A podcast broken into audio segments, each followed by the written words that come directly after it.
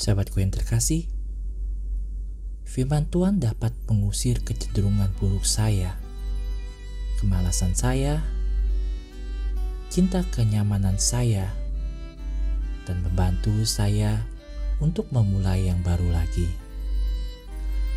Engkau dapat melakukan segalanya Bapa. Selasa 30 Agustus, bacaan Injil diambil dari Lukas 4 ayat 31 sampai dengan 37. Di dalam rumah ibadat itu ada seorang yang kerasukan setan dan ia berteriak dengan suara keras. Hai engkau Yesus orang Nazaret, apa urusanmu dengan kami? Engkau datang hendak membinasakan kami? Aku tahu siapa engkau yang kudus dari Allah. Tetapi Yesus menghardiknya katanya, Diam, keluarlah daripadanya, dan setan pun itu menghempaskan orang itu di tengah-tengah orang banyak, lalu keluar daripadanya dan sama sekali tidak menyakitkannya.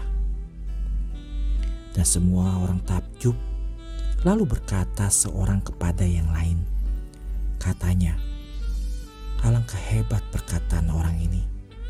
Sebab dengan penuh wibawa dan kuasa ia memberi perintah kepada roh-roh jahat dan mereka pun keluar. Firmanmu Yesus memberikan otoritas dan kuasa. Itu bisa menegur setiap kejahatan. Roh najis itu mungkin telah mengikat orang malang itu selama bertahun-tahun dan semua orang gagal mengusirnya. Mungkin iblis merasa nyaman di sana sampai ia bertemu muka dengan engkau Bapa. Dan akhirnya semua telah berakhir. Itu karena firmanmu Tuhan. Sahabatku, terkadang setan selalu mencoba meyakinkan kita bahwa akan selalu malas, sombong, atau egois. Tapi saya tahu itu tidak benar. Anda Tuhan dapat menyembuhkan kesengsaraan saya dalam sekejap. Ada cerita putra salah satu keluarga bangsawan terkaya di Inggris Philip Howard ia sangat suka bersenang-senang, dan ia bisa melakukan apa pun dengan kekayaannya. Dia adalah seorang playboy, penjudi, dan perampok yang terkenal kejam. Pada tahun 1581, ia pergi ke menara London untuk mendengar debat antara beberapa pendeta Anglikan dan seorang pendeta Yesuit, Santo Emut Campion, yang saat itu sedang dituntut.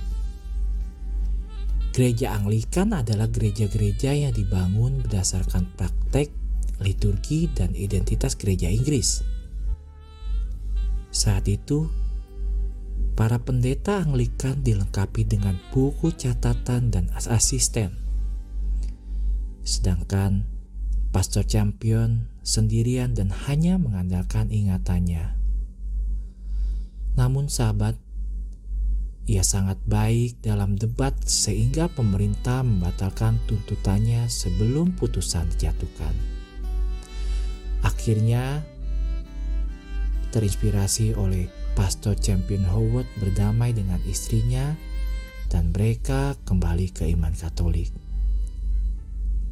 Mereka mencoba meninggalkan negara itu secara diam-diam ke benua Eropa di mana mereka dapat mempraktikkan agama Katolik dengan bebas. Tetapi mereka dihentikan dan Howard dipenjara di menara London. Ia meninggal di sana 10 tahun kemudian. Kuasa firman Tuhan mengubahnya dalam sekejap. Sahabatku, Percayakah sahabat bahwa kelemahan sahabat bisa hilang? Sudahkah sahabat meminta penyembuhan dari Tuhan atas kelemahan sahabat? Maria Bundaku, Bantu kami dengan rahmatmu untuk menyiapkan hidup yang baru untuk menjadi orang yang dia inginkan. Bunda Maria harapan kita dan tata kebijaksanaan, doakanlah kami